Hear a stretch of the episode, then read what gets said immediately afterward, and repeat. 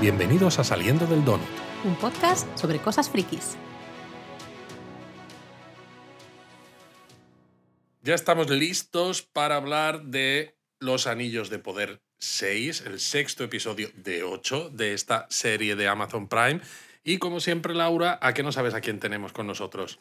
Pues no, no tengo ni idea, no sé quién será. Pues tenemos a quién, a ver, ¿hay alguien al otro lado? Hola, hola. Ahí ya, humanos. Oh, esta voz me suena. Esa ¿Quién voz me será? suena. ¿Quién será este, este personaje? Hola, Dani, ¿qué tal? ¿Cómo estás? Hola, ¿qué tal? Muy bien, ya de vuelta en Cambridge, emocionadísimo con este capítulo que me ha parecido alucinante y con muchísimas ganas de comentarlo, pese a esas cositas polémicas que puedan surgir como siempre en, en esta serie. A mí no me parecen polémicas ninguna, al menos dentro del contexto de la serie y de lo que se necesita hacer, creo, para contar una serie bien, ¿no? Que tenga interés y que no sea siempre la misma historia. Y también es verdad que aquí estamos siempre como muy puntillosos, ¿no? Sacando, analizando todo al detalle. Me refiero luego, a mí me gustaría, bueno, al menos es mi conclusión que saco, que la digo ya ahora aquí al comienzo, eh, que es que luego se disfruta mucho. Sí, hay cositas que a lo mejor dices, bueno, esto, esto, otro, esto no sé si me encaja, esto, pero eh, se disfruta un montón este episodio. Yo creo que este es un episodio que teníamos todos muchas ganas de, de ver, que sí, que hay cosas que a lo mejor fallan, bueno, pero es porque estamos siendo muy puntillosos en general. Pero bueno, el episodio se titula Udun, que es el nombre de una llanura que hay en Mordor frente a la Puerta Negra y que en el Legendarium de Tolkien se habla de que tiene túneles subterráneos y ciertas cositas que tiene mucha importancia con cosas que veremos, pero no podemos decir porque no ha sonado la sirena. Y si os acordáis, Udun es la referencia que hace Gandalf con el Balrog, dice, ¡Llama de Udun! Que es cua- eh, cuando se enfrenta a él. Claro, porque él hace mención a que él es la llama eh, de Ilúvatar, en cierto modo, eh, Sí. y le dice, le llama a él llama de Udun, ciertamente. Bueno, Es un episodio de 70 minutos que dices, oye, está muy bien, pero que a mí se me han hecho cortos, no sé a vosotros. Tú eres un fanboy. Yo soy un fanboy y me da las, a mí, para mí, yo lo he sentido como la primera parte de un final de temporada en tres, eh, en tres eh, escenarios, ¿no? O en tres eh, Como fases. partes, sí. Porque es eso, es el antepenúltimo episodio de la temporada y jolines. Es que para mí, dices, es que ya se siente como que nos estamos acercando a ese final a tope. estoy de acuerdo y además eh, tengo muchas ganas de ver qué pasa. Ahora pondremos la sirena, pero tengo que hacer mención a uno de los temas de la banda sonora de Bear McCreary, que es No, no, em, No Wamatar, que me ha parecido alucinante cómo está metido en este episodio. Ahora hablamos de ello. Pero antes de que pongas la sirena, Luis, sí que me gustaría mandar un saludo muy fuerte a nuestros compañeros de Universo Tolkien, el podcast sobre los anillos de poder de fuera de series, y en especial a Jorge, que siempre nos está mandando mensajes en Twitter y demás, y es muy majo. Así que bueno, quería mandarles ahí un, un mensajito que siempre los escucho los lunes, que es cuando ellos sacan su revisión del, del episodio. Y nada, pues eso me hacía ilusión. La verdad es que son muy majos, pero son un poquito vagos, ¿eh? Porque, verdad, Luis. porque hacen el podcast ellos los lunes que dice, jolines, Se dejan el fin de semana para descansar, lo cual me parece muy lo bien. cual me parece muy bien. Bueno, esto es broma, chicos, ¿eh? sabéis que os apreciamos mucho, nos encanta escucharos y que haya muchos podcasts hablando de Tolkien Claro y sí. esparciendo la, la palabra de, de J.R.R. Bueno, Tolkien. bueno. Esto ha son- sonado a proselitismo. Anda, pon la sirena, Luis.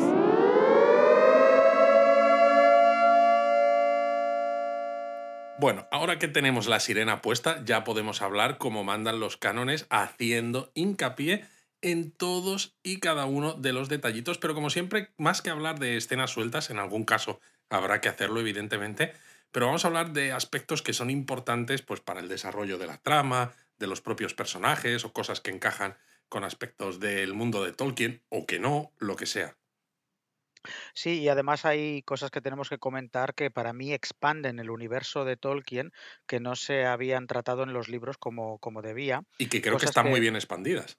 Eh, yo creo que también, ¿eh? y fíjate que ahí entramos con lo de la parte de ser puntillosos con los libros. Las cosas que se han hablado en este capítulo, como el, el tema de los orcos y, y ese origen que tiene, em, o incluso pues la, la propia mm, definición de cómo sale Mordor a escena, Mm. a, a mí me ha parecido fabuloso y, y me ha emocionado en algunos momentos. ¡Wow! A mí también, me ha parecido brillante, brillante. Bueno, tú decías, ¿no? De un tema de la música, si quieres comentarlo ya antes de ponernos aquí a desbarrar de, de la serie. ¿Qué tema, ¿Qué tema era? ¿En qué momento? A mí el, del, el de Malwa, ¿cómo se llama? ¿Cómo era? Malwa, no, no Ulwamatar, que es como un guerrero divino o algo así. Es la escena en la que, en la que está persiguiendo Galadriel a Adar eh, con esos coros apocalípticos. Ah, sí, Me, sí, sí, sí. m- me parece un auténtico temazo, eh, maravilloso y, y además pega perfecta a la escena. Me sobra un poco de cámara lenta en este episodio, personalmente, pero, pero me ha parecido que ver McCreary es que, en serio, Se está saliendo, me- ¿eh? Se es está que es saliendo brutal. absoluto. Se sale por los lados el Sí, tío. Y además, a mí lo que me está gustando también, comparado con otras series y otras músicas, es que, igual que pasa con algunas películas de los Vengadores mismamente, ¿no? O ciertas películas, hay algunos temas que se convierten en icónicos y solo necesitas tres acordes para decir, sé lo que está, sé lo que está sonando y sé lo que va a pasar o qué tipo de personas nos vas a mostrar en cuanto salen estos acordes, ¿no? Los numenoreanos, tal, esto, lo que sea. Porque el tema de los numenoreanos a mí me encanta, me parece precioso, Y ¿no? hasta Esa- hay algunos temas que se te quedan muy rápido. Es que se te quedan. ha terminado el episodio, solo lo he visto una vez. Y he venido aquí al despacho a trabajar y venía yo canturreando una de las canciones, ¿no? Iba haciendo, iba ta- tarareando. Y solo la había escuchado en ese momento, ¿no? Bueno, a lo mejor algún otro día en Spotify, así el, cuando pongo un poco la música random, pues quizá ha salido. No lo sé, es que no lo sé. Eh, flipante. A mí lo de la música me parece en, en esta serie alucinante.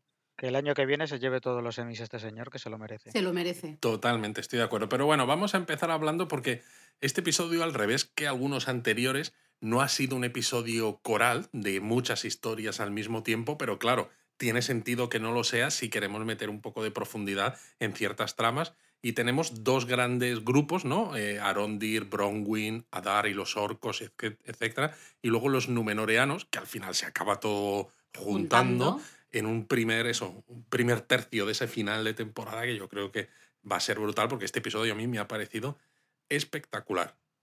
Claro, lo que Totalmente significa eso es que no tenemos a Elrond. No tenemos Yo a Elrond, ahí, a mí eso me duele el no tenemos a corazoncito, los ¿eh? pelosos, tendremos que esperarnos a la semana que viene para verlos. Claro. A mí me da un poco igual los pelosos, pero yo quiero a mi Elrond y, a, eh, y quiero a mi Disa y quiero a mi Durin, que son los que estoy enamoradico perdido. Ahí, Sí, pero tú también eres muy fan de Elendil, Dani. Bueno, pero ¿de quién no es fan de Elendil? ¿A quién no le va a gustar un Elendil? ¿A quién no le va a Eso, eso también es verdad, Y he de también es decir verdad. que sale muy poquito en este episodio. Yo ya lo digo, ya está, ya lo he dicho, ya he lanzado aquí mi queja. Sale demasiado poco. Que este señor, con esa voz maravillosa y luego esa armadura fantástica que lleva, hombre, Ay. tendría que salir más, por favor. Pero Tenemos un crash y un thirst por Elendil. Hoy, que no hoy, absoluto, Bueno, absoluto. pero nos estamos yendo, Venga, va, nos vámonos, estamos yendo. a hablar Vamos a hablar de primero. Adar. Al final, Venga. o sea, al final yo, yo soy aquí el MC, el Master of Ceremonies, y vosotros dos so- sois los fanses, los fanboys y los fangirls. Pues venga, MC, dale. Pues bueno, quería hablar ¿no? de ese comienzo de episodio porque tiene una escena que me ha parecido bastante potente, ¿no? Con unas manos, un primer plano de unas manos eh, escarbando la tierra, plantando unas semillas que vemos que es Adar. Está de noche, evidentemente, porque está con los orcos y los orcos de día se queman, ¿no? Se hacen ahí a la parrilla. Y luego veremos un poco más sobre estas semillas y me ha gustado además el mensaje que les da a los orcos, ¿no? Es una manera que yo sé que para alguna gente de, ¿no? cuando lo lees en los foros se quejan de que como que humaniza a los orcos y tal, porque les dice, ¿no? Que han aguantado mucho, que solo les queda una última prueba, que algunos morirán, pero que lo harán como hermanos. Bueno, a mí, a mí me gusta toda esta parte de la historia, me gusta el personaje de Adar y su relación con los, con los orcos. ¿Qué queréis que os diga?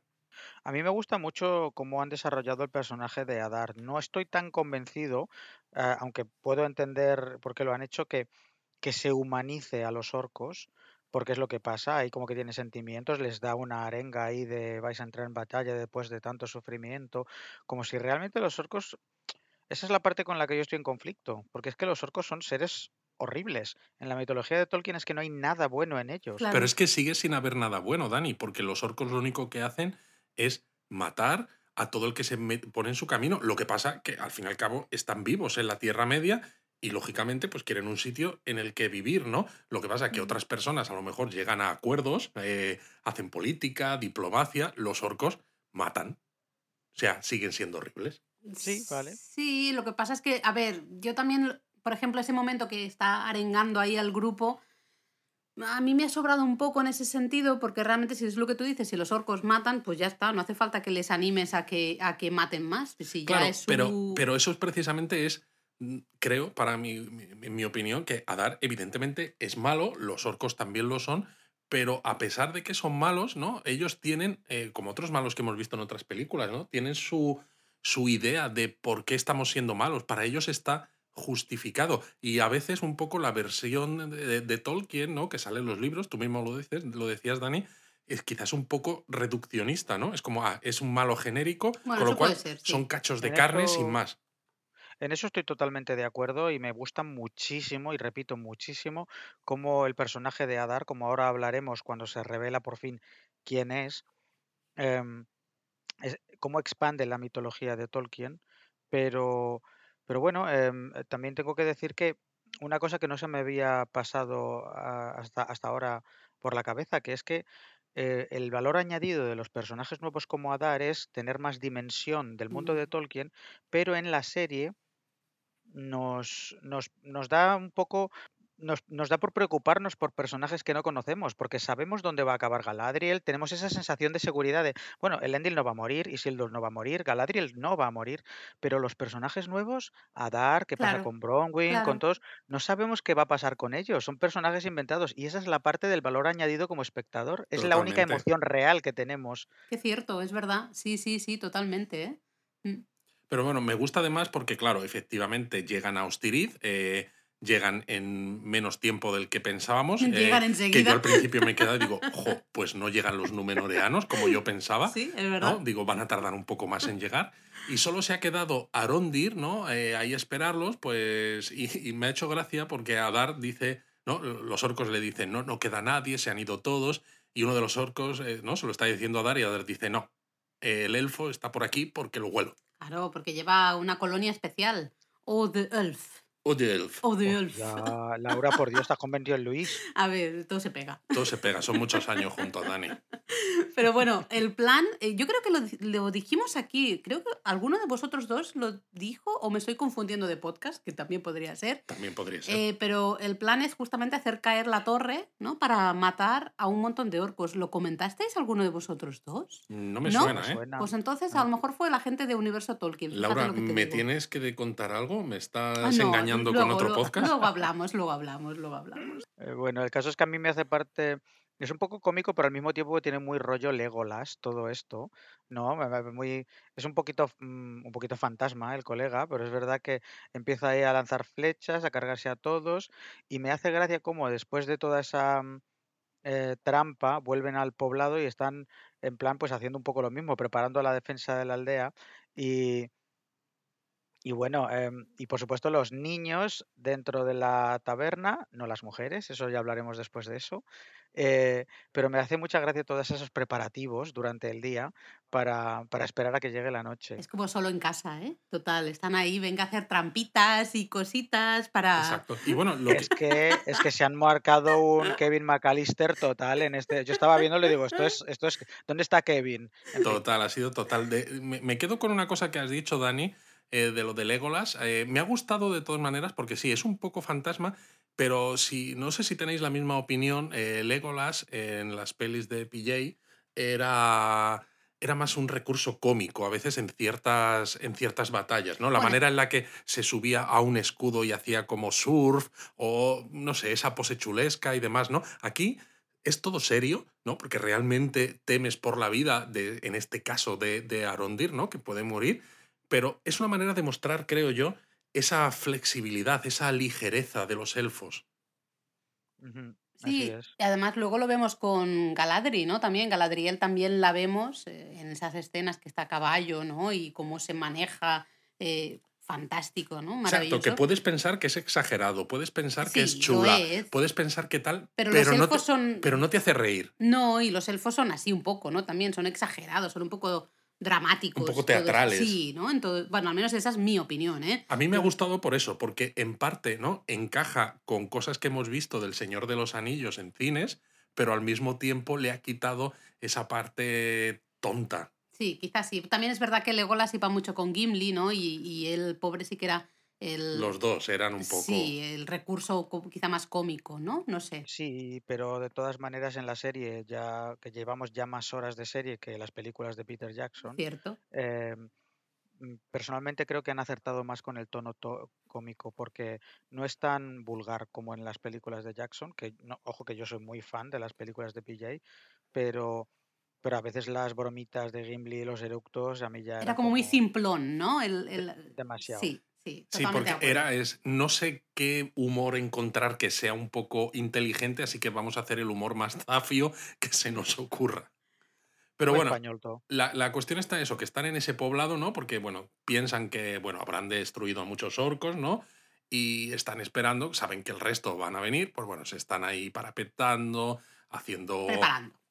Haciendo flechas, con carros con brea, ¿no? Pues para que exploten cuando caigan sobre los orcos y demás, ¿no? Ahí vemos a Arondir intentando destru- destruir esa empuñadura de la espada de Sauron, ¿no? Que se ve que, claro, esto es muy complicado. A mí eso sí que me parece un poco cómico. Fíjate lo que te voy a decir. Cuando le salta el martillo por los aires. Sí, porque es como, a ver, hijo mío, se supone que eres elfo, que tú sabes de estas cosas, se supone que tú sabes, tienes alguna idea, nos Sí. dijiste que era una llave, ¿no? Tú tienes alguna idea del poder que tiene e- e- es eso. Bueno, Eh, pero es que ¿qué está, está ahí golpes? destacado en Con las, un eh, martillazo. Con un- Es que no lo en las entiendo. tierras del sur, pobre hombre. Pero bueno, mira, lo acepto, lo acepto, es igual. eh, pero lo interesante ahí es que se va, ¿no? Justamente a esconderlo, no quiere decírselo a nadie, pero vemos a, a Theo, ¿no? A sí.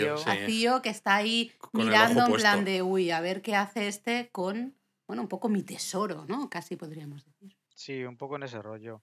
Luego además ah, por fin tenemos esa escena de, de Bronwyn con... em, bueno, pues que están ahí hablando de lo de plantar las semillas. em, ¿cómo se llama? Ay, que se me ha ido la cabeza, Jolín. Eh, Bronwyn con em, Arondir. Arondir y le cuenta la misma escena de lo que hemos visto ya con Adar, de plantar semillas, que es una tradición élfica. Eh, lo del tema de, de que los elfos plantan un árbol antes de cada batalla como, bueno, pues una nueva vida en, en desafío a la muerte, ¿no? Y luego que el resto de las semillas que quedan se plantan una vez que ha acabado la batalla, ¿no?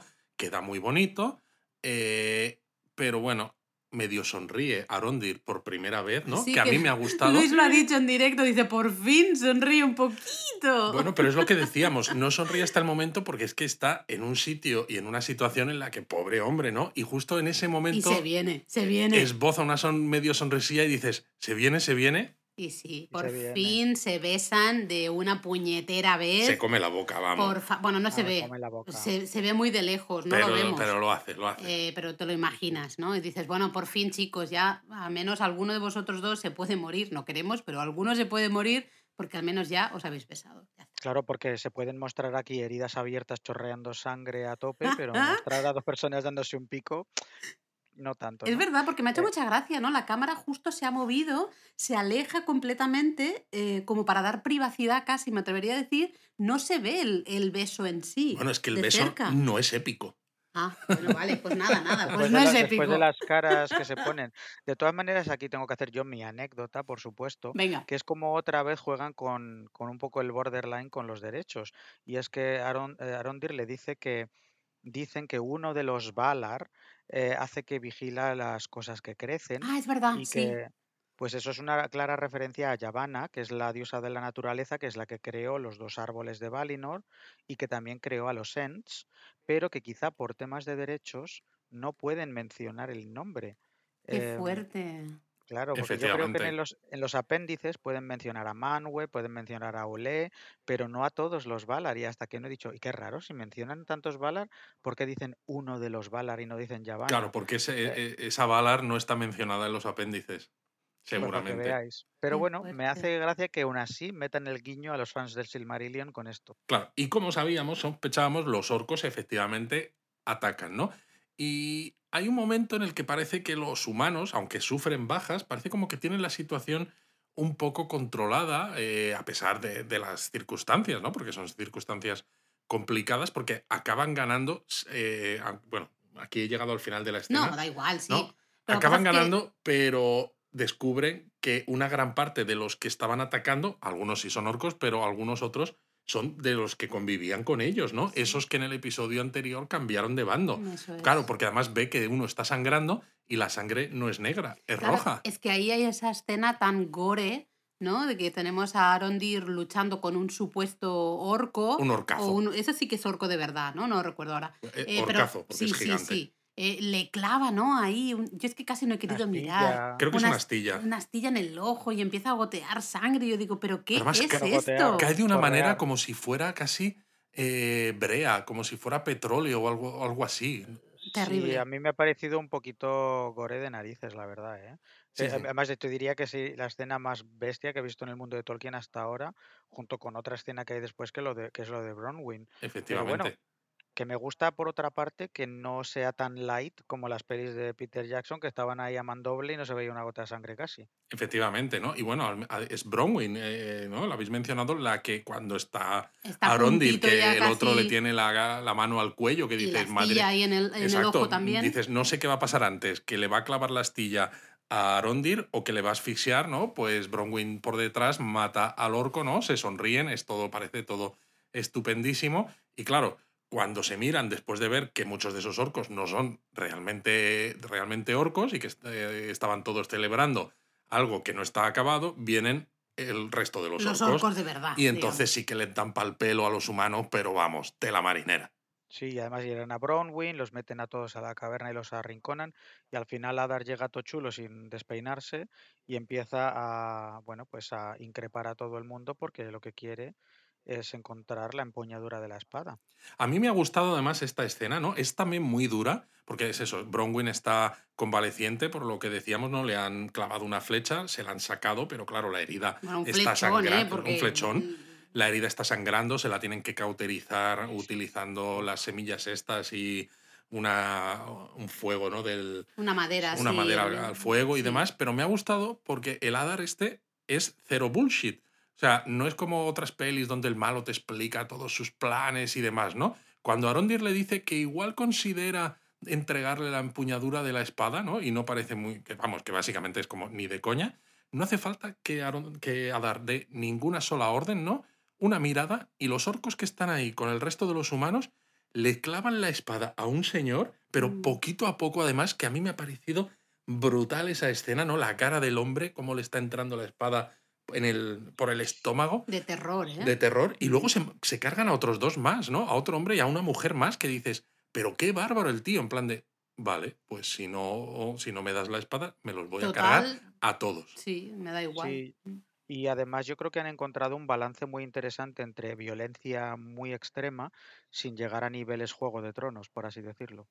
Sí, porque además entiendes esa, entiendes entre comillas, evidentemente, esa violencia, ¿no? Ves a, a ese Adar que dice, yo quiero esto, me da igual si alguien vive aquí o muere, pero yo quiero esto, y si estáis todos muertos, bueno, ya lo buscaré de otra manera, entre vuestros cuerpos encontraré esa empuñadura, ¿no? Al final, entonces, como que tiene mucho más sentido, no es gratuito realmente, ¿no? No, exacto. Para él es su objetivo y esos humanos no le importan, ¿no? Que nos importen a nosotros, algunos de ellos como espectadores, dice, bueno, pues ese es tu problema. Y al final consigue la empuñadura, porque evidentemente Theo eh, dice, espérate, que yo sí sé dónde está esta empuñadura. Claro, y no Theo lo dice que porque la a nadie". siguiente persona a la que van a Claro. matar es a su madre. Claro, claro, claro, ¿no? Sí, pero fíjate cómo Arondir sabía que era posiblemente mejor sacrificarla a ella Mm. a darle la espada, pero al fin y al cabo ahí hay una cosa muy interesante sobre la naturaleza humana y la de los elfos. Y también se nos despeja una duda, que es que Theo parecía que no se llevaba bien con su madre, pero sí que la quiere. Claro, mucho, además.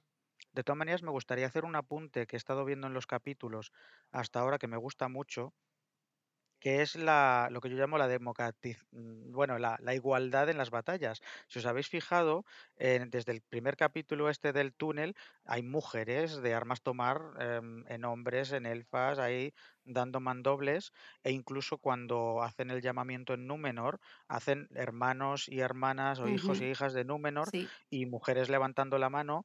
Digamos que ya no hay sexo débil en las películas de Tolkien, a pesar de que acaben muertas, que es lo que pasa, que hemos visto en este capítulo también, pero me gusta que ya no haya esa excepción de las mujeres y los niños al bar. No, no, no. Aquí todos los que puedan batallar, batallan, mujer u hombre, y, y es uno de esos unas cosas que a mí me parece que han acertado mucho en la serie o que es más acorde a los tiempos de ahora pero que debería haber sido así desde siempre. Eso que es, la mujer total. no es el sexo débil. No, totalmente de acuerdo y se nota y me parece muy bueno que lo menciones, ¿no? Justamente y en, en, estas, en estas escenas se ve muy claro, porque tú decías antes, ¿no? Las mujeres no se van con todos los niños, ¿no? Se van pues los que son mayores, los que ya no pueden realmente atacar, ¿no? No pueden estar ahí en la batalla. Los que sí que pueden, físicamente pueden, sean hombres, sean mujeres, da igual, están fuera, ¿no? Y muchos, bueno, y muchas mueren, pero sí que es verdad que al final es un poco lo que decíamos de que toda obra la tenemos que también valorar y entender en su contexto, ¿no? El contexto histórico también que se encuentra. Pero justamente como esta serie es tomar una historia, ¿no? Tomar unos personajes, un universo, un desarrollo eh, de hace muchísimos años y adaptarlo a nuestros días. Pues estos son detalles que justamente se pueden adaptar, ¿no? Lo que pasa que no sé si me convence del todo, porque o sea, me encanta que las mujeres se muestren fuertes, ¿no? Pero siempre ha habido mujeres fuertes también, ¿no? La propia Galadriel, Claro. etcétera. Pero me refiero, en un mundo que es así un poco medieval, ¿por qué en el mundo medieval también las mujeres, o incluso en tiempos mucho más recientes, se protegían, ¿no? Porque son comunidades pequeñas y las mujeres pueden tener hijos. Los hombres, en teoría, son más gastables, ¿no? Claro, Más- pero aquí estamos hablando, por ejemplo, de un poblado, un grupo de gente que tiene, o sea, lo tiene todo por perder realmente, eh, lo tiene todo perdido. Y es un poco la esperanza de decir, vamos a intentar salvar esto como sea. Si quedamos tres vivos, pues quedamos tres vivos, ¿no? Pero tenemos que intentar luchar contra este mal que se está alzando en, nuestra, en nuestro territorio, en nuestra tierra. Claro, y es pero también tienes que intentar luchar contra eso y tener un futuro para tu, tu propia comunidad. Mm, Totalmente de acuerdo con los dos, de hecho, porque yo creo que estás, de- yo estoy de acuerdo contigo, Luis, pero también con Laura. Pero ya desde una perspectiva puramente de espectador en los tiempos actuales, Exacto. me parece muy importante que las niñas o adolescentes que están viendo esta serie puedan decir, pues em, Galadriel era fuerte ya en El Señor de los Anillos, pero era un otro tipo de fuerza. A mí me gusta que haya referencias para mujeres, en plan, eh, o niñas que digan, "Pu- las mujeres podemos ser guerreras y podemos ser buenas en ello y no somos menos que los hombres. Pero eso ya es, a ver un poco lo de los tiempos de ahora, pero a mí me parece muy bien, estoy encantado con esto. Bueno, sigamos, nos vamos.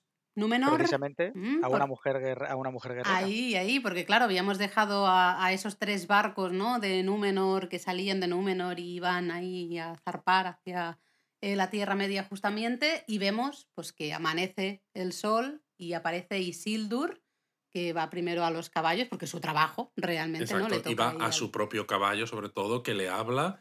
Y y le da una manzana.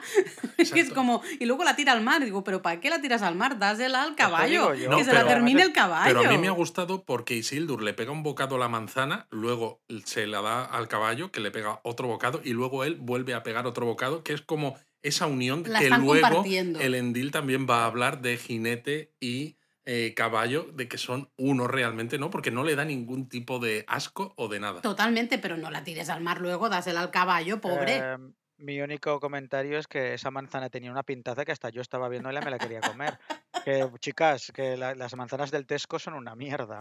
Así que Sí, después de bueno. tres años eh, viviendo en Londres podemos confirmar que sí, las manzanas eh, ahí en Reino Unido, así, así. No. ¿eh?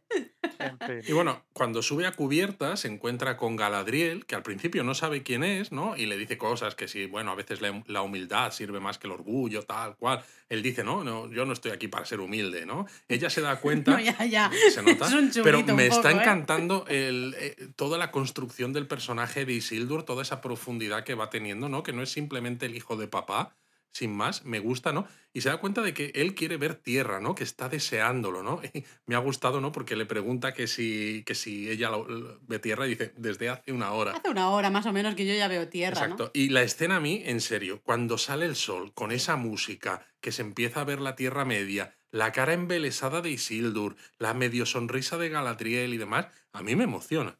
A mí no solo me ha emocionado, es que además me ha recordado la, conversación a, la Galadriel que ya conocemos, con esas palabras que, mm, vamos, que, que tiene unas palabras muy bonitas que te embelesan. Y, y esa mm, emoción de Isildur de ver la Tierra Media por primera vez, porque sabemos dónde va a acabar todo esto. Sabemos que miles de años después Galadriel estará teniendo una conversación con Aragorn, del cual desciende Isildur. Ujú. y, y No, me ha revés, parecido un momento... que desciende de Isildur. Desciende de Isildur, sí, perdona chicos, que estoy cansado. Eh, Pero me ha recordado un poco el paralelismo, como que mm, Galadriel es la voz de la sabiduría y está ahí para guiar a, bueno, para los hijos de Númenor, en este caso a Isildur. Creo que está muy bien además, ¿no? Porque en esta serie se nos está mostrando una Galadriel quizás más impetuosa, más guerrera, pero con estos detallitos te siguen mostrando que sigue siendo esa Galadriel sabia que va a ser después. O sea, que no ha dejado de serlo. Lo que pasa que, bueno, que es consciente de que hay un mal en la Tierra Media. Sí, hay una desesperación ahora. Yo tengo interés en ver cómo evoluciona el personaje de Galadriel, porque sabemos eh, que después Galadriel será una de las que lleve uno de los anillos de poder. Me interesa ver cómo esta Galadriel impetuosa y guerrera aba- acaba convirtiéndose en la Galadriel que conocemos. Cómo encuentra esa paz. Pero eso ya lo veremos en temporadas Sí, posteriores. estoy casi seguro, ¿no? Me ha gustado además porque se acerca, ¿no? Cuando eh, se acerca el Endil, ¿no? Eh, y habla con Isildur, pero como Tengo que soldado. poner suspiro aquí, perdón. ¿eh? como soldado y capitán, ¿no? Algo fríos entre los dos, ¿no? Y Galadriel le dice, ah, tenía que haberte reconocido, tienes los ojos de tu padre, ¿no? Y le dice Isildur, pues siempre me habían dicho que tenía los ojos de mi madre, ¿no? Y, y se va. Y entonces el Endil se queda hablando con Galadriel, que le pregunta, ¿no? Que qué pasó con la madre. Y él, pues no sé, antes de responderle, o bueno, le, está, le empieza a responder, pero dice, vaya rodeo que está dando el Mm. señor, porque empieza a decir que aunque viajan al sol naciente, siente que está cayendo la noche, quizá una premonición, no lo sé, y luego dice que la madre murió ahogada. Sí, no- y además no es, no es la única vez que se menciona a la madre de Isildur en este episodio. Luego os pregunto, porque yo tengo, no sé, ¿se sabe algo de la madre de Isildur? ¿Es algo que debamos saber los que no hemo- hemos leído tanto como vosotros? Porque me ha parecido curioso que se mencionara dos, en dos ocasiones diferentes a la madre de Isildur en este episodio. Yo creo que está hecho para encontrar un nexo de unión entre Isildur y Elendil y que ya que en los episodios anteriores parecía que se quieren mucho, pero que no, ese honor que hay o ese deber ¿no? que Elendil lleva tanto a gala para que vayan limando asperezas y se acerquen. Yo también, porque en la mitología, bueno, en, la eh, en To- Tolkien en general se centra en, muchas mujeres, obviamente, porque todos son hijos de mujeres, pero no, no son muy, no, no tienen mucha presencia. Lo mismo pasa con la madre de Isildur y Anarion, que por cierto todavía no lo hemos visto. em, y lo mismo pasaba con Gilraen, la madre de Aragorn, que era la madre que, que nunca aparece, aunque en la versión extendida del Señor de los Anillos hay un homenaje a Gilraen en la edición extendida cuando Aragorn está frente a su tumba y, a- y Elrond le habla de ella.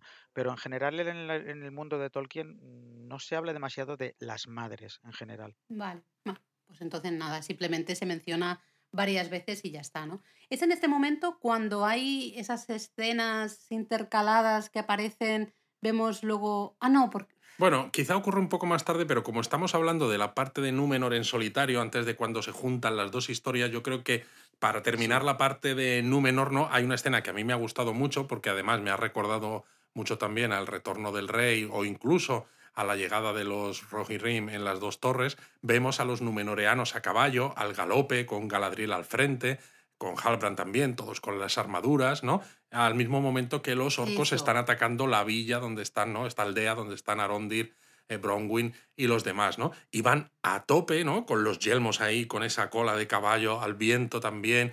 A mí me, me ha parecido, son mucho menos, es verdad, porque dices, bueno, quizá no necesitan tanta uh, ir en, en números tan grandes como en las películas del Señor de los Anillos, porque van a combatir contra un ejército quizás más pequeño, pero no deja de ser emocionante porque ver a los numenoreanos en toda su gloria, sabiendo además lo que se viene, que lo hace también más triste. Exactamente, a mí la escena me ha gustado muchísimo, la música, la fotografía, esas, ese, valle rodeado de montañas, alucinante. Como tú bien dices, siempre yo siempre me había imaginado la escena de los Númenoreanos llegando a la Tierra Media al rescate y no me ha decepcionado. En los libros son muchísimos más, pero, pero bueno, eh, me ha parecido que estaba precioso todo. También hay que decir que ha evolucionado la tecnología y, y que recuerda mucho a la, a la cabalgata de los Rohirrim del Retorno del Rey, como tú bien has dicho, pero el CGI ya no canta tanto. Aquí ya no parecía tan de corta y pega, obviamente porque han pasado casi 20 añazos. em, y a mí me ha, vamos, yo, yo me, me queda encantado. Me hubiera encantado en plan fanboy que hubiera mm, cinco veces más cantidad, A mí también. pero, pero ya está. A, El tamaño no importa. a mí me han gustado las imágenes, me han gustado, ¿eh? No, no me entendáis mal. Lo que pasa es que no sé si ha habido cambios en el, en el mont- a la hora de montar el episodio, no lo sé, algo me ha fallado porque, me explico, estamos viendo estas imágenes intercaladas, ¿no? De eh, está Adar en el, en el pueblo, ¿no? Con la gente y es claramente de noche.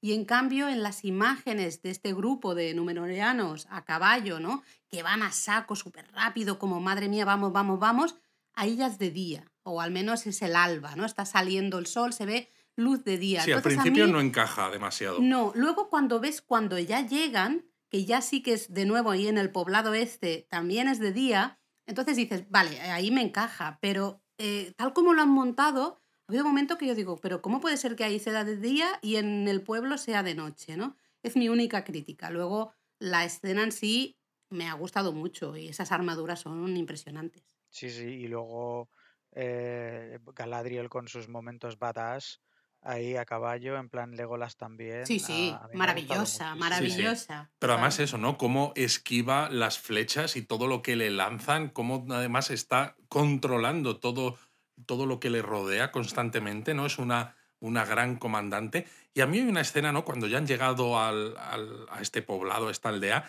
que me encanta además porque es eso, ¿no? Llegan los numenoreanos y es como, no sabéis contra quiénes os vais a enfrentar, ¿no? Que es que somos de Númenor, atención, ¿no? Y los tíos, vamos, pueden ser orcos los otros, no sé qué, no, no digo yo que no les cueste nada, pero que se nota que hay, hay poderío, pero a tope, ¿no? Y hay una escena muy curiosa que está Isildur acompañando, ¿no? Un pequeño destacamento también de soldados que están con la reina en una colina, para que la reina no esté en riesgo. Y hace como un gesto, como que ve algo y la reina le da el permiso para que vaya, que luego vemos que es a intentar proteger a su padre. Pero su padre en ese momento todavía no le estaba, no estaba tan en riesgo por el ataque de los orcos. Y da la sensación como que es, a mí me ha parecido, digo, una premonición de Isildur, porque ya hemos visto, ya hemos comentado aquí en los donos en episodios anteriores que parece como que Isildur ¿no? nos lo muestran con ciertas premoniciones, ciertas voces que tiene en la cabeza. eh, Es curioso. Yo tengo curiosidad por dónde van a ir los tiros con estas premoniciones de Isildur, porque claramente nos están dando a entender que algo va a pasar con esto. Y la quiero unir a la conversación que tiene con Galadriel de decir que él quiere ir al oeste, a la verdadera Númenor, y ella le responde, "Ah, ese Númenor existe. Yo creo que es una referencia a que los fieles, los fieles a los Valar y a la cultura élfica, pues son como en cierto modo bendecidos por los Valar y elegidos, porque todos sabemos al final que Isildur y Elendil y su hermano Anarion eh, acabarán siendo los reyes de los grandes reinos de la Tierra Media. Efectivamente. Y bueno, vemos en la escena esa, la que temía Isildur, ¿no? Varios orcos subiéndose encima del endil, ¿no? Del caballo y tal, lo acaban tirando al suelo, que dice, pobrecitos señores, respétenme a este señor Elendil, Por favor. ¿eh? por favor. Y le salva Halbrand, que dices, vaya tela. Efectivamente, pero bueno, oye, mm, Halbrand a mí me parece que, que en este capítulo me ha parecido más misterioso que nunca, Sí. pero es verdad que ha tenido momentazos en plan Aragorn total. Pero ¿y qué Pero me bueno. decís del momento en que está Cío, ¿no? Que creo que le pregunta justo a Arondir que quién es esa, esa elfa. Que Exacto, Arondir le dice ¿no? que es la comandante de los ejércitos del norte, Galadriel, que Tío pone ojitos, ¿no? Bueno, Como si tuviera un crush. yo lo primero que he dicho es tío la baba, porque tenía la boca abierta el, el- el muchachito, yo creo que es su primer crush, clarísimamente. Totalmente. En plan, le dice quién es él y de ahí se va directo al baño. Así lo veo. Exacto. Lo que pasa es que a mí me ha hecho gracia también, ¿no? Porque eso de comandante de los ejércitos del norte, a mí me ha sonado, digo, ahora me vas a decir que es máximo décimo meridio. Bueno, pero es que Arondir es un poco así estirado, ¿no? Todo es como muy formal y es como, pero no ves que el muchachito, dile el nombre solo, ya está, si, si está enamorado, perdido, ¿no? Que por cierto, me ha gustado también que cuando Isildur llega al- a donde está el Endil, ¿no? Que ya le ha salvado Halbrand de los orcos, hay también como una escena súper cortita, pero que me ha gustado porque la manera en la que se miran y en la que el propio Elendil le dice a su hijo, ¿no? Que está bien, que no se preocupe, que, que empieza a haber un entendimiento entre los dos, ¿no? Que, que la distancia esa que veíamos en episodios anteriores cada vez se acorta más. Bueno, porque también se nota que un padre e hijo que tienen muy buena relación a pesar de que pues el hijo le dé quebraderos de cabeza al padre y a lo mejor pues el padre tiene un sentido a veces Claro, pero, el, del honor pero ahora el hijo estricto está o- en ese grupo con ellos y está combatiendo a los orcos y el padre se está dando cuenta de que ha sido un, eh, una buena adición al Sí, sí, grupo el tener a Isildur allí. Yo lo que creo de esto es que es un valor añadido lo que hablábamos antes de expandir el universo Tolkien, porque en los libros Elendil, Isil- Isildur y Anarion siempre están en armonía y siempre están de acuerdo. Exacto, son como una piña. un Exacto. Y aquí pues nos tienen que dar un poco dimensión y complejidad a sus y relaciones. realidad. Isildur, exacto, y todavía Isildur es joven, está un poco perdido, eh, y Elendil es un poco más estricto, perdieron a su madre. Pues a mí todo esto me, me gusta, pues incluso como lector de los libros, porque me están dando a ver cosas que seguramente a lo mejor eran así, pero los libros no dieron tiempo a expandir. Claro. Exacto, O si es son que licencias, yo encantado. Sí. Exacto, es que los libros eh, me gustan mucho, pero Elendil y Isildur sobre todo son muy héroes en todo momento, ¿no? Y aquí pues está muy bien porque es eso, es la figura paterna Elendil, ¿no? De Isildur que poco a poco él se va fijando en su padre, ¿no? De quiere complacerle, quiere hacer lo correcto, ¿no? Pero tiene también sus ideas, ¿no? Porque también tiene una conversación con los amigos de, oh, Galadriel quiere irse a perseguir a los orcos, que, ay, venga, pues yo me apunto, ¿no? O sea, tiene esas ganas de seguir haciendo cosas. Pero ahí le has dado. Si tú tienes en un, en un libro, tú puedes tener una persona, un personaje que es un héroe constante. Pero si a ti me- a mí me plantas un tío que es un héroe y que no tiene problemas y que no duda que es una figura heroica constantemente, menudo aburrimiento de show. No tiene ningún tipo de empatía emocional. Mm. Que es eso, una de las cosas que hemos dicho muchas veces en estos donos de los anillos de poder, ¿no? Necesitas que, necesitamos que nos cuenten cosas a ese nivel personal para que empaticemos con los personajes y que nos alegremos cuando, le vas, cuando les va bien, pero que también suframos con ellos cuando les va mal y que la serie nos deje totalmente rotos por dentro. Oy, oy, oy, oy, Eh, oy. sí, que así va a ocurrir porque se vienen cositas. Se no vienen vamos cositas. Vamos a hablar de Venga, Adar y a caballo, que con, con la- con esa persecución tan chula, otra vez a cámara lenta. em, A caballo porque se va con la empuñadura. Sí, vemos a Dar huyendo y vemos a Galadriel Bueno. que le sigue a saco y luego también a Halbrand por ahí, ¿no? Sí, que es cuando suena ese tema tan chulo musical de, de. Bueno, eso de que va a por la empuñadura, vamos a poner las, las, eh, las Comillas. brackets, las comillas. Eh, y a mí me ha dado mucha pena el pobre caballo. A mí también. Halbrand- Ay, pobrecito. Porque claro, como que le traba las, eh, Halbrand, ¿no? Le traba las patas al caballo para que se caiga. Exacto, eh, con una lo, lanza. lo primero que he dicho, digo, pero pobre caballo, ¿por qué le haces eso? Exacto, el, el Adar que va encima del caballo no, nos da igual, pero el caballo, pobrecito, jolín. Y aquí es donde viene uno de los momentos que a mí me, has deja- me ha dejado descolocado, que le dice Halbrand a a Adar, ¿te acuerdas de mí? Y el otro le dice, pues, pues no, te hice daño, hice daño a alguien que querías. Y, y se quedan Pero como... a una, a una mujer, a un hijo, le dice que, que a mí me ha dejado súper loco, porque yo ya no sé si es que de verdad no se acuerda de quién es Halbrand, o sí que se acuerda y le está tocando las narices en plan de una mujer Yo a creo un que no se acuerda, fíjate, no sé, la cara era un poco de... No tengo ni idea de quién eres. Y bueno, ¿no? Halbrand está a punto de matarlo. Mm, Hasta que Galadriel, por supuesto, le para y le dicen que tiene que, quieto, que le necesitan vivo, claro. Pero bueno, a mí la escena, esa me gusta, sobre todo esa conversación que tienen después, cuando Galadriel le habla a Halbrand. Hablemos de esa conversación porque yo creo que aquí hay muchas dudas en el mundo, Bueno, en, en el creo, mundo en general. claro, eh, como hacemos los donuts, ¿no? Después, el mismo día prácticamente que vemos la serie y demás. Sí, y- prácticamente el mismo día. Efectivamente, ¿no? Que tampoco nos vemos las cosas 200, millo- 200 millones de veces para verlo. Claro, el recuerdo que yo tengo quizás no es, el, es del todo cierto, no lo sé, porque Halbrand eh, dice como que ha sentido algo, ¿no? Como que podía dejar atrás Mm. todo lo malo y ella le dice que también, pero Yo luego... también he sentido lo mismo, Sí, ¿no? pero luego es que se miran de una manera que a mí me ha hecho pensar que hay una tensión sexual no resuelta, ¿eh? O puede llegar a verla. Yo de hecho estaba viéndolo y en directo le he dicho a Luis, digo, ¿qué está pasando aquí? Eh, esto de, ¿qué, qué es de- ¿Qué está pasando? O sea, no tengo opinión, no sé qué está pasando, estoy muy confundida. Yo no veo ningún tipo de tensión sexual ahí. Yo personalmente creo que es como que son dos almas torturadas que se han encontrado el- el- los unos al otros y que están intentando ayudarse y curarse mutuamente las Pero y- heridas. entonces, Eso también, Dani, pero tú al final tú tienes tu gaydar, pero y Bueno, entiendes de otras cosas, pero de tensión entre heteros, ¿eh? yo no sé si tanto. De todas maneras, A ver, fuera de bromas, yo creo que esta tensión Qué, qué sexual. gratuito es este comentario, Luis, qué gratuito. No, bueno, es que I was, a- I was attacked on saliendo del fin. cada, cada uno entiende de lo que entiende, ¿no? Y yo creo que aquí, evidentemente, a, a lo mejor nos equivocamos, no van a mostrar que pase nada Por entre favor, ellos dos. no, por favor, no. Y no me A ver. gustaría, pero me da la sensación de que a los guionistas siempre les gusta jugar un poco con los espectadores y más en estos tiempos donde todo se sobreanaliza en redes sociales, en Reddit, etcétera, ¿no?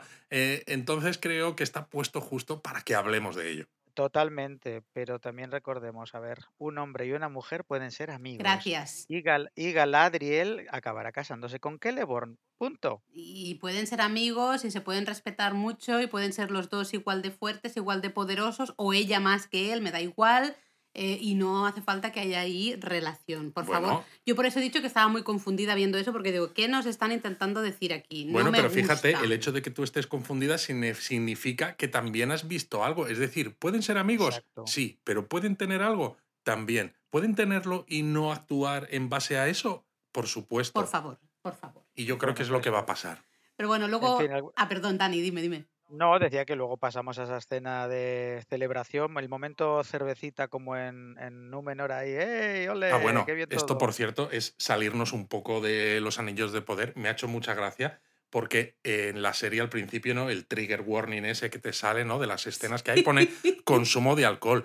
Y claro, digo, consumo de alcohol, ¿por qué? Y luego vemos esa escena y, es como, ah, vale, debe ser por esto, pero a ver, si tú me muestras una película contemporánea que sale en una tienda donde alguien compra una marca de cervezas que yo mismo puedo comprar, pues a lo mejor puedo entender que me lo digas, ¿no? Pero cuando estás hablando de un mundo fantasioso, encima de estilo medieval, que están bebiendo ahí en unas jarras, en un poblado y demás, que me digas "Ah, consumo de alcohol, cuidado, es como, venga, iros un poco por ahí. En, en otros donuts tenemos que hablar de los warnings estos de los capítulos de cualquier serie. Por favor, A es mí yo- terrible. No sé si vosotros veis, es un off topic, pero Sheets Creek, que es una comedia, que es una pasada, pero los warnings estos lo hacen los propios actores de viva voz antes de empezar el capítulo y se están despollando de risa mientras, mientras lo dicen. Mm, La siguiente es- capítulo tiene em, em, lenguaje soez. pues eso. Es que es súper Eh, ridículo. Además hay. Algunos que no caben, ¿no? Los warnings están todos ahí que dices, ¿qué más? ¿Qué falta? No falta nada, lo tiene todo. Pero bueno, a mí me ha hecho mucha gracia esta escena que digo, y a los muertos que les jodan, porque están ahí celebrando, que lo entiendo, estáis vivos, muy bien. Se celebra la vida. Sí, pero claro, están los cuerpos de los muertos por ahí porque no les ha dado tiempo a recogerlos, no sé. bueno, pero como están muertos no tienen prisa, ya los recogemos luego. Que no había metraje suficiente para hacer un una, una escena de lágrimas. No, vamos directos a la fiesta. Exacto. Igual que, igual que en el Retorno del Rey, que por, por cierto en el Retorno del Rey está la escena al principio, después del abismo de Helm, que sí que hacen un momento en plan un minuto de silencio por los caídos y luego fiesta. Aquí ni eso, aquí a la fiesta. Ahí en minuto da igual. fuera. Exacto. Y me ha gustado, ¿no? Porque aquí eh, la reina de Númenor manda llamar a Halbrand y antes de que llegue, llegue Halbrand está hablando con Bronwyn. Bronwyn le, agra- le agradece la ayuda y la reina le dice que ha sido gracias a ella que están vivos, a su liderazgo, ¿no? Y claro, Bronwyn dice, bueno, puede que sí, pero yo nunca he pedido este liderazgo. Ser líder. Exacto, ¿no? La reina dice que a menudo los mejores líderes nunca pidieron serlo, pero bueno, ¿qué puede ayudar con eso? Y llega Halbrand, justamente, ¿no? Y, y ahí es lo. A mí, a mí toda esta escena, bueno, todo esto me resulta un poco confuso, porque claro, Bronwyn ve ese colgante, ¿no? Ese símbolo que lleva Halbrand y pregunta, oh, ¿tú eres, entonces tú eres el rey. Y sí, todo el mundo. El rey que estábamos esperando. El rey, sí, o que se nos había The prometido. Prince, o algo así. the Prince That Was Promised. Eso, ¿no? eso, eso es de Juego de Tronos, ¿no? Ya, ya me hago un lío con, con estas cosas. Em, a mí esta escena me ha dado un poco de cringe por dos razones. La, bueno, para empezar una, una cosa que se nos aclara. Halbrand y Bronwyn no se conocen porque teníamos la teoría Sí. de que Halbrand era el padre de Theo y se Que podía ser, que podía ser, sí. Pero lo del otro en plan, eres nuestro rey y él dice, sí, y todos, ¡ole! ¡Eh, ¡Viva el rey! ¿En serio? A ver, es verdad Pues que es un poco extraño. Yo supongo que como están en un momento de tensión porque han combatido contra los orcos y prácticamente han acabado todos muertos, de no ser por los numenoreanos eh, y Galadriel, pues es como, mira, si aquí viene alguien que dice, yo me encargo ¿no? de liderar esto y de quitaros el marrón de encima, pues venga, muy bien, machote, aquí tienes eh, No, las llaves de la ciudad, casi. ¿Quién lo dice, no? Porque claro, la reina se lo cree porque lo dice Galadriel, ¿no? Y entonces Exacto. el resto también se lo creen porque lo dice la reina. pero es como si este colgantillo lo podría haber robado Halbrand. Claro, de todas maneras yo creo que se creen también todo esto, aparte de por eh, que están en un momento de tensión, ¿no? Después de haber sobrevivido a algo tan chungo, porque lo que dice Halbrand se ha cumplido, ¿no? Recordemos que cuando estaban en Númenor, Halbrand les dice que él huyó de las tierras del sur porque había orcos, y eso es un poco lo que le da a Galadriel también la seguridad de que ya no está loca, porque ella piensa que sigue habiendo un mal cuando todo, Cierto. todo el mundo está diciendo la guerra ha terminado, no hay orcos, hemos ganado, ¿no? Y Galadriel dice, hostia, que es que este señor ha huido de un sitio en el que había orcos y justo llegan a ese sitio y está infestado de orcos, ¿no? Dicen, ah, pues oye, pues es verdad. Entonces, como que le, le da más credibilidad a cualquier cosa que pueda contar, creo. Estoy de acuerdo y además aquí ya se confirma públicamente que Galadriel no estaba loca. No lo estaba, ¿no? Pobrecita Pero mía. vamos a hablar. Es muy intensa, pero la queremos. Muy intensa. Sí, pero- yo la quiero mucho, yo la quiero Es mucho. un poco genocida.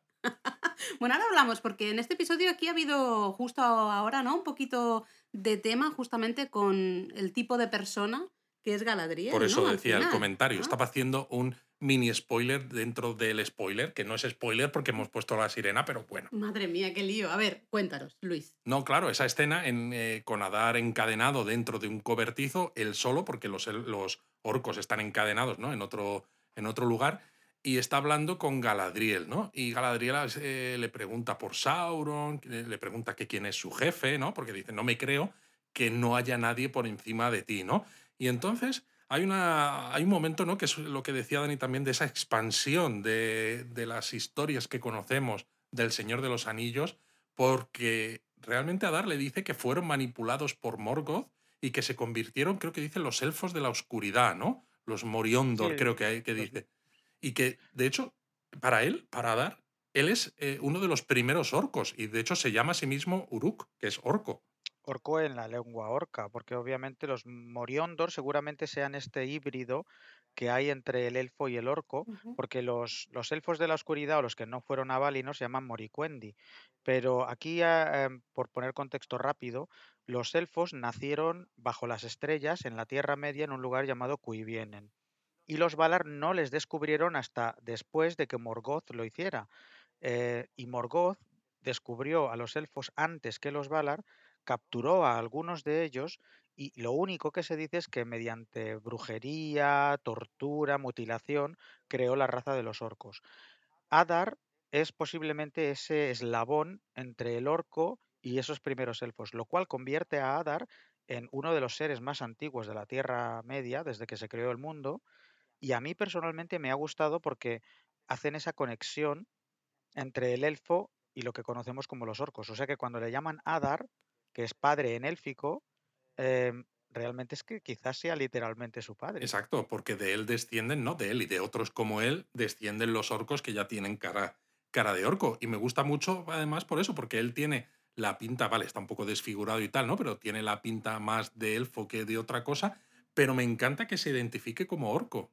Totalmente. Además, él lo hace hincapié varias veces. Dice Uruk. Sí, sí, eso lo hemos aprendido, ¿eh? Uruk. Además, bueno, dice justamente que quiere un lugar eh, para, para sus hijos, ¿no? Para los, para los orcos, que quiere un lugar en los que ellos puedan vivir. Exacto, sí, porque está respondiendo un momento que Galadriel le dice que es que los orcos son esclavos y tal, que es un poco lo que pensábamos de los libros de Tolkien, ¿no? Los orcos son eso, simplemente carne de cañón y ya está, ¿no? Y él le dice, todos tienen nombre, no son esclavos, etc. Y de hecho le dice, que esto también eh, te deja loco, que son también hijos del Dios único. Exactamente, Sí. igual que ella y que el resto de las, bueno, de las criaturas que, pue- que pueblan la Tierra Media. Sí, aquí hacen una referencia explícita a que todos somos hijos al maestro del fuego secreto, que es una referencia clara a Ilúvatar, que es el creador del mundo. Y si os acordáis, em, Gandalf, cuando se está enfrentando al Balrog, dice que él es siervo del fuego secreto, que dice yo soy eh, un enviado de, de Ilúvatar. Cuando también dice lo de la llama de Udun. O sea, está Exactamente, todo unido está en esa todo frase. conectadísimos. Y Adar sigue diciendo que él no tiene jefe, que él es el jefe, pero Galadriel no se lo, no se lo cree. Y de hecho, Adar se hace el chulo, porque dice que él mató a Sauron, ¿no? Y que, lo que, y que lo que él pudo hacer no lo pudieron hacer los grandes señores elfos. Que a mí me esto me deja, yo no sé si realmente lo ha hecho, ¿no? Evidentemente yo creo que está chuleando para tocarle las narices a Galadriel, ¿no? Y meterse, como dicen en inglés, ¿no? Debajo de su piel. Sí, es que toda esta conversación es muy, eh, no sé, te, te mantiene un poco diciendo no sé exactamente qué está pasando, porque luego también de la manera que Adar habla de Sauron, de cómo en principio Sauron quería curar la Tierra Media, ¿qué significa curar? Quería traer realmente? orden. Traer orden, claro, eso ya se- yo ya lo entiendo de una manera bastante más negativa, ¿no? Ya sabemos lo que pasa cuando alguien dice que quiere arreglar cosas o poner orden, ¿no? En sociedades. Normalmente es algo negativo, pero es todo como muy... de- es una conversación muy extraña. Muy extraña. Dani, perdón. Sí, dime. No, no, no, tú sigue, sigue. No, que muy extraña, pero le dice también que buscaba Sauron un poder, pero no de la carne, sino sobre la carne, ¿no? Y que por más que usó sangre de orcos, ¿no? Y se nos muestran escenas de muertos, ¿no? Y que, que no consiguió, que le faltaba conocimiento y que todo esto lo hizo en el norte, ¿no? Que encaja un poco Mm. con esa fortaleza que encuentra Galadriel en el primer episodio, ¿no? Y todos esos, eh, bueno, parecen como torturas que seguramente sean de Sauron en el pasado intentando encontrar ese poder. Yo tengo una teoría y la voy a decir porque últimamente estoy que acierto Venga, dale, dale, teorías, como vamos. vamos a ver ahora después, pero yo creo que esas escenas flashback a esa fortaleza, eh, si os acordáis, en el primer capítulo yo dije que Sauron había estado experimentando con el mundo oculto o el mundo desconocido. Sí. Y, y todo tiene relación con, con, como hemos visto, con los Nazgûl, que también están dentro de ese mundo, y que está buscando un poco ese poder especial de poder unir el mundo de las sombras y el mundo, y el mundo vivo. Yo sí que creo que, mm, que Adar se cargó a Sauron, pero se cargó una manifestación física y que Sauron está quizá en el mundo de las sombras y que puede volver cuando quiera. O sea, que, Porque se cargó una Horcrux de Sauron. Pues eso básicamente. es otro sí. universo, ¿no? Te has, te has equivocado de universo.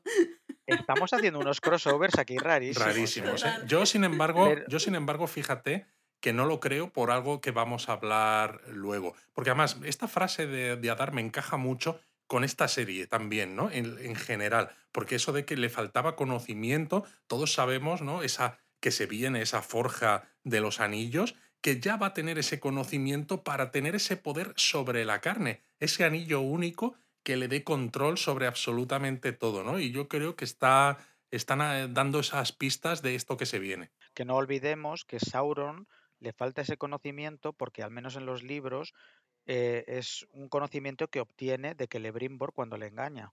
Efectivamente. bueno, Por eso tiene para mí mucho sentido lo que lleva- llevo diciendo varios donuts, que Sauron ya esté presente en la Tierra Media manipulando cosas, pero que no sea ninguno de los personajes que hemos visto, porque seguramente el actor que vaya a hacer de Sauron, ¿no? En esta figura de Annatar, no se haya dicho quién es todavía y solo le veamos al final de la temporada. Bueno, Creo. o que no le veamos. O que no le veamos. Aunque he de decir que hay mucha gente que sigue pensando, y después de este episodio más, que Halbrand es Sauron. Halbran es Mephisto. También. Mephisto y Eh, Sauron, los dos. Yo sigo pensando que no, pero puedo entender que la gente empiece a llamar, eh, em- están empezando a llamarle Halbrand o algo así. Bueno, es que le llaman de todo a este hombre, ¿eh? O sea, me empieza a caer bien simplemente de la cantidad de cosas que le llaman. Pero Bueno, después vamos a hablar de lo de Mephisto, pero, pero, pero eh, hay, que, hay que comentar ese momento chungo, malota, choni de Galadriel. ese momento genocida, quieres decir. Sí, Que dice, oye, todos los orcos, mira, me los voy a cargar uno a uno y luego ya al final, a lo mejor, ¿no? Tú o algo así. Sí, Es a ver, como, le a dice ver. que los orcos son un error y que los va a matar a todos, que eso de que son hijos de Ilúvatar, una... un- como una... oh, Una esto para ti. Exacto, ¿no? Y le dice que a él le va a dejar vivir, pero hasta el final y hasta que le diga al oído, mira, ya no queda ni uno de tus orcos, que tú eres el último y entonces te mataré.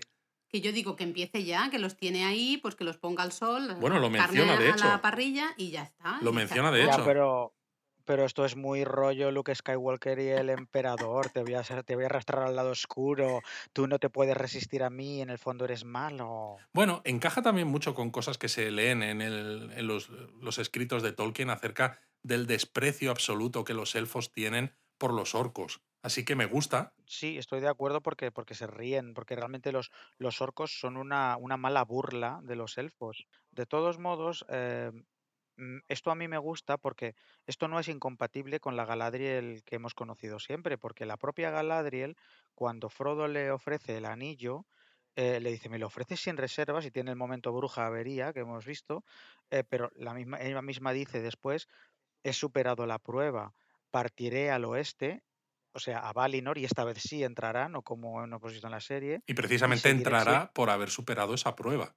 Exacto, y seguiré siendo Galadriel. O sea que Galadriel tiene un lado oscuro que lleva batallando siglos o Y milenios. lo Exacto. estamos viendo Eso- aquí. Y ¿no? este lado oscuro, en esta edad de la Tierra Media, eh, ella está tomando partido de una manera activa. En la tercera edad, ¿no? Es como, bueno, me voy a Lothlórien y es un poco, eh, ¿no? Eh, están, sobre todo lo que vemos en, en las películas del Señor de los Anillos, ¿no? Que tiene un papel más secundario. Evidentemente es muy poderosa y tiene uno de los tres anillos, está claro que su papel es importante, pero que no quiere tomar ese protagonismo, ¿no? Seguramente por no tener esas tentaciones. Puede ser, de todas maneras, mm, vamos a seguir con el tema de Aaron dirigido porque si no nos vamos a tirar Sí. a un donut de tres horas. Os iba a que, que decir, yo encantado. justamente, eh, hablemos de la escena más cómica, lo siento, pero la escena más cómica de todo el capítulo. Eh, vemos ahí, bueno, ese eh, que recuperan, ¿no? Esa empuña- empuñadura, al final se la dan a, a Cío, ¿no? La tiene Arondir y va a hablar con Cío, ¿no? Que Cío está preocupado por lo que ha hecho. El otro le dice que muchos hubieran hecho lo mismo que él. El Cío le dice que se sentía poderoso con esa empuñadura, ¿no? Que también muestra un poco de, vale, tiene buen corazón, pero tiene el lado oscuro, pero lo mejor es cuando le entrega la empuñadura, la ¿no? entrega para que él la esconda o, ¿no? o la- haga lo que sea que tenga que hacer, ¿no? Se Y- libere de- del poder de esa empuñadura sobre él. es el primero que dice, voy a abrir este fajito ¿no? que han hecho con esta empuñadura y hay ahí un, no sé qué es, un, Un una, martillo. una Un hacha. hacha, ¿no? Pero encima un hacha muy pequeña, muy Sí. cosa... A mí me ha recordado Eh, a ¿qué es los esto? Guardianes de la Galaxia eh, cuando se supone que John Duno tiene en ese orbe eh, esa piedra, ¿no? Esa Infinity Mm. Stone y lo abre y hay un muñeco, ¿no? Y se empieza a reír con una risa nerviosa. Es un poco eso. Bueno, nos han robado esa escena de Galadriel abriendo ese fajo y diciendo, ¿por qué será tan importante este hacha, no? Eh, ahora en serio, ¿a nadie, en serio, nadie ha, ha pensado en abrir ese fajo para ver realmente qué había ahí? Bueno, pues... en fin. Eh, a mí estoy de acuerdo contigo. Esto ha sido una gilipollez supina. Ah, bueno, no me jodas que después de toda esa conversación nadie le da por abrir el, el fajo y ver que es un, un- un hacha de, de per- pescadillo, pero bueno, bueno. supongo que no la quieren abrir porque piensan que es un arma que puede apoderarse, ¿no? De tu mente casi y Yo no creo entonces que sea no eso. quieren esa, tener esa Yo posibilidad. creo que simplemente es, ah, no, esto pues, no sé, es que no sé, no bueno, sé. para eh, no fin. liarnos mucho, hay una escena que a mí me gusta entre Isildur y Elendil, ¿no? Cuando está Isildur con su caballo, ¿no? Que el caballo está intranquilo y se acerca Elendil y le habla en Sindarin, que dices, por fin alguien habla en Sindarin en esta serie, y el caballo se calma. A ver, yo también me he calmado, Luis. O sea, a mí este señor, ese pedazo de señor, me habla de esa manera, con esa voz maravillosa que tiene, pues mira, yo me calmo también. Madre mía, la fangirl. Em, a mí me puede hablar en la lengua que quiera o con la lengua que ¡No! quiera. Madre mía, el fanboy, no, no, por Dios, no pongas estas imágenes en nuestras cabezas, Dani. O sí, o sí, está Bueno, bien, bueno. está bien, muy bien. muy Venga, bien. nos quedamos ahí que tengo peores. Venga, sigamos. Exacto. Me ha gustado la escena, ¿no? Porque es cortita, pero sirve también para que estrechen un poco más todavía ese vínculo, ¿no? Para que Isildur le pregunte que cómo sabe hacer eso y que él, eh, el Endil diga que lo aprendió de la madre. Ahí otra vez la madre, pero lo interesante es que vemos al caballo, ¿no? Que se pone nervioso otra vez, vemos ruidos, hay cosas, y es que por fin vemos que el que tiene la empuñadura Vemos de el verdad, resultado de lo que va, a pasar ahora, ¿no? De lo que vamos a hablar. Sí, porque el que tiene El la Walter. empuñadura de verdad es el, el, El viejo ese. viejo el ese, Walter. Sí, que ahora acabo de caer, que acabo de caer, la gente pregunta, "Anda, ¿y cómo que nadie se ha dado cuenta? Si os acordáis, justo antes de que lleguen los numenoreanos, Adar se lo da. Adar le sí. dice, Adar le dice, oye, tengo una misión para sí, ti. Sí, yo al principio tampoco me había queda. quedado con, con eso y estuve dándole vueltas. Y es que está sí. muy bien pensado, porque es eso, Adar sabe que igual no van a poder ofrecer suficiente resistencia entre los numenoreanos y dice, bueno, vamos a morir muchos de aquí y puede que hasta muera yo, pero lo que voy a hacer es atarlos a esta, a esta lucha, ¿no? Y pues eh, hacer que pierdan el tiempo mientras Waldrek pues va tupi, tupi, tupi, tu. Y ahí mini punto para el donut, mini punto, porque efectivamente Arondir nos dijo que esa empuñadura era una llave y literalmente era una llave. ¿Y qué sucede?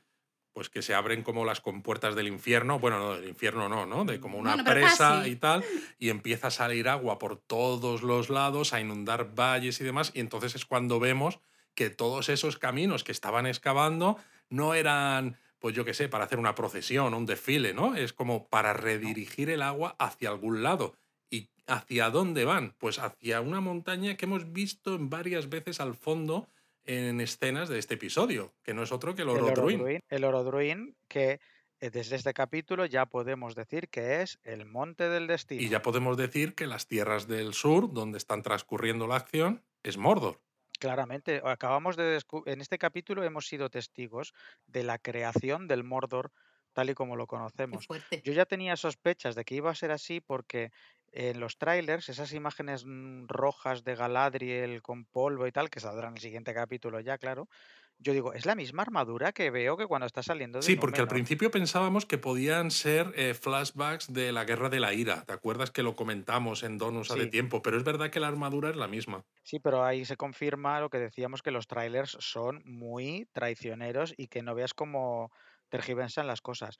Tengo que hacer la mención de que cuando eh, Waldrick abre la llave, eh, al fondo en la pared, yo creo que claramente es la cara de Sauron. Es el, es el casco de Sauron. Sí, lo que yo creo que también, efectivamente. ¿no? yo no me he fijado, y se ¿eh? ve eso, el agua, ¿no? Que llega hasta el monte del destino, que está lleno de magma, pero tranquilo, ¿no? Y en ese contacto con ese agua de golpe, ¿no? Pues crea un efecto piroclástico, ¿no? Se llama, lo he buscado, erupción freatomagmática. Bueno, está muy bien esto además porque yo he leído a varios físicos y vulcanólogos decir que efectivamente si haces esto pasa lo que pasa en la serie. O sea, que porque mucha gente dice, oh, echas agua en, el, en, algo caliente y demás y se explota todo, qué tontería. Pues no, señores. Pues Es una erupción volcánica explosiva como consecuencia de la interacción entre agua y magma cágate lorito. Que lo he buscado a propósito. Pero claro, mola mucho porque empiezas a ver, bueno, aparte de que empiezan a caer piedras eh, con fuego, que empieza a ser todo un desastre, se llena todo de humo, ¿no? Se tapa el sol, que claro, dices, eh, lo entiendo que quisieran hacer esto, dar, porque de esta manera los, los orcos pueden vivir al aire libre en, en, esta zona, porque el sol está completamente tapado de forma continua por estos, por estos humos de, de Orodruin. Así es, y además hay que decirlo, que pasada de escena a nivel visual, de sonido, a mí me ha puesto la carne de gallina y voy a y después del donut me voy a volver a ver el capítulo porque es que ya es la tercera. Eh, porque es que me ha parecido alucinante. Es que a nivel de producción, solo, solo ese plano de Galadriel siendo engullida por el humo es alucinante. Es alucinante, exacto. Pero bueno, vamos a las conclusiones ya. Es que, claro, aquí se acaba. Porque es que se acaba aquí, claro. en plan, ¿cómo? ¿Ya? Así que bueno, conclusiones, venga, Luis. Pues fíjate, yo eh, no sé si me creo lo de Adar diciendo que no tiene jefe, porque es verdad, eh, ¿no? Él solo quiere una, una, parcelita mirando al monte del destino para cada uno de, sus orcos, eh, porque es mucha casualidad que todo eso que ellos están construyendo, ¿no? Ese buscar la empuñadura, los canales y demás, lo esté construyendo justo en un momento en el que tienes un monte del destino que dices, sí, vale, me sirve a mis orcos para que no mueran con la luz del sol, pero ¿qué, ¿qué es también el monte del destino? Una gran fragua. Una gran fragua para que Sauron haga su anillo único. Por eso a mí me encaja la teoría que yo digo, de que Sauron es como, vale, yo he puesto cosas en marcha en lo que luego será Mordor, que ya es Mordor, para tener mi fragua, pero ahora le estoy comiendo la, oreja y estoy manipulando a los elfos, primero en Lindon, ahora en Eregion, para que hagan su otra fragua para hacer esos otros anillos. Y yo creo que es que eso es lo que está haciendo. Bueno, yo personalmente em, estoy encantado. Me encanta eh, cómo se está haciendo el build-up al final de la temporada. En el siguiente capítulo volveremos claramente a a los pelosos y a, y a la parte de Region y Elrond. Lo, lo he visto el mini avance del, siguiente capítulo, pero creo que también seguirá con esto. Y el octavo capítulo es donde todas las tramas se van a juntar. Exacto. Y, pero me gusta mucho cómo han unido ya a los hombres con los numenoreanos. No hemos vuelto a Númenor, con lo cual todavía nos queda ver qué pasa con Farason, aunque a lo mejor ya se queda hasta la siguiente temporada. Pues fíjate, yo creo que eh, alguna escena, o sea, no creo que vayan a mostrar mucho más Númenor, pero yo creo que alguna escena, quizás en el episodio 8, que muestre que también en Númenor están empezando están pasando cositas. Están pasando cositas y están empezando a cambiar ciertas actitudes, ¿no? De esos hombres de, de Farason y demás, creo que pueden sentar las bases para esa segunda temporada. Claro, y es que no olvidemos que tenemos cinco temporadas por delante que teóricamente ya están totalmente escritas, con lo cual eh, muchas tramas que pensamos que va a haber un tipo de conclusión a lo mejor no terminan. Yo creo que Númenor quizá no vuelva a aparecer de forma relevante en esta temporada, porque eh, Númenor va a ser el epicentro de una de las temporadas casi en su totalidad, en mi opinión. Em, yo sigo pensando que Sauron todavía no ha aparecido, no es Halbrand, y que va a ser- me está encantando que estén manteniendo la tensión de quién y cuándo va a salir Sauron, porque os recordamos que nunca hemos oído hablar a Sauron en las películas ni en nada.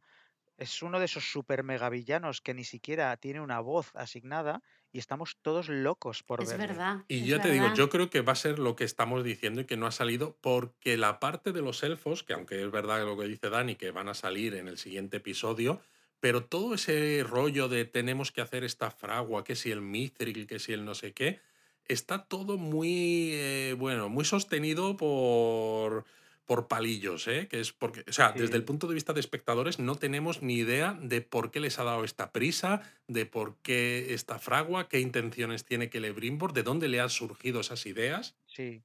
Bueno, y ya por terminar mi opinión, decir que me ha encantado este capítulo, que va mejorando día a día, que estoy cada vez más abierto de mente a, a las, a los cambios y sobre todo a, a la unión sentimental a estos personajes nuevos, de los cuales no sé cuál es su destino, Claro. Al contrario que los que ya conozco, y que honestamente, a pesar de que estoy encantado, me ha parecido un pelín largo y le han sobrado demasiadas cámaras lentas y que se han recreado en demasiado metraje con escenas como la de eh, Arondir con el horcazo, que digo, "Oye, vale, que un par de minutos menos de, hostias no me hubieran importado. Eh, pero, pero esa es mi crítica en plan Por audiovisual. Lo cierto, que es la serie, ¿te has fijado en uno de los orcos hablando en Black Speech? Que hay mucho Black Speech inventado, porque lo realmente, exacto, que dice Gimbatul. ¿no? Que es el, eh, eh, como lo que está escrito eh, en el, en el... atarlos, a, a- a- sí, traedlos o Exacto, que atraerlos. significa encontrarlos, en ese caso. Sí, que eso es lo de Asnas Gimbatuluk, Asnas Gimbatul. Eso es la, la- la lengua negra de lo de un anillo para encontrarlos a todos. Hay coherencia claramente con el tema de la A lengua. pesar de que se hayan eh, inventado muchas palabras de la lengua negra, porque realmente es una lengua que tiene muy poquito vocabulario. eh, tengo que recomendaros a todos y a los oyentes también que os veáis el Inside the Episode que publica la propia Amazon de cada capítulo porque hay una lingüista que habla de, de que está contratada para todo esto y la tía es que es la puta ama, ¿eh? Bueno, es que no puedes hacer una serie sobre la- eh, los mundos de Tolkien, que era un especialista en estas cosas y que creó, ¿no? Ya dijimos en donos anteriores, todo este mundo, para justificar la invención de los idiomas sin cuidar los idiomas. Hay una gran Claro. responsabilidad ahí también, ¿eh? de todos los creadores de, de la serie, los guionistas y demás, de intentar eh, tener todo ese conocimiento para ir viendo cómo lo van aplicando, ¿no? Cómo van metiendo guiños, cómo van metiendo cosillas. Pero bueno, Laura, ¿tu opinión final? No, yo lo he dicho un poco al principio, a mí me ha parecido un capitulazo, es verdad, ¿no? Nos podemos quejar de algunas escenas, algunas cosas, y he hecho mucha broma aquí hoy porque estoy muy cansada y es mi manera de, de copear con el can, con así estar tan cansada, pero me ha gustado muchísimo. Eh, mucho, es que no, no sé, el- eh, sigo diciendo, el vestuario me parece alucinante. Yo estaba, igual que Cío mirando a Galadriel, pues yo estaba con la boca abierta igual, eh, mirando a Elendil con, con, ese, con esa armadura maravillosa, ¿no? Eh, no sé, eh, bueno, no, no te rías que no es broma. Menos está mal que esto no lo ponemos en vídeo, porque si no, los gestos obscenos de Dani serían tremendos. Yo no digo nada, yo no digo nada. Eh, no sé, me ha gustado mucho. Em, sí es verdad que a lo mejor pensaba, ¿no? Eh, antes que todos estos eh, capítulos iba como muy lento en ciertas cosas. Ahora como que empiezo a entender un poco el ritmo también de la serie. Creo que se nos olvida que es eso, lo que ha dicho Dani antes, son cinco temporadas, está todo escrito, todo tiene su ritmo.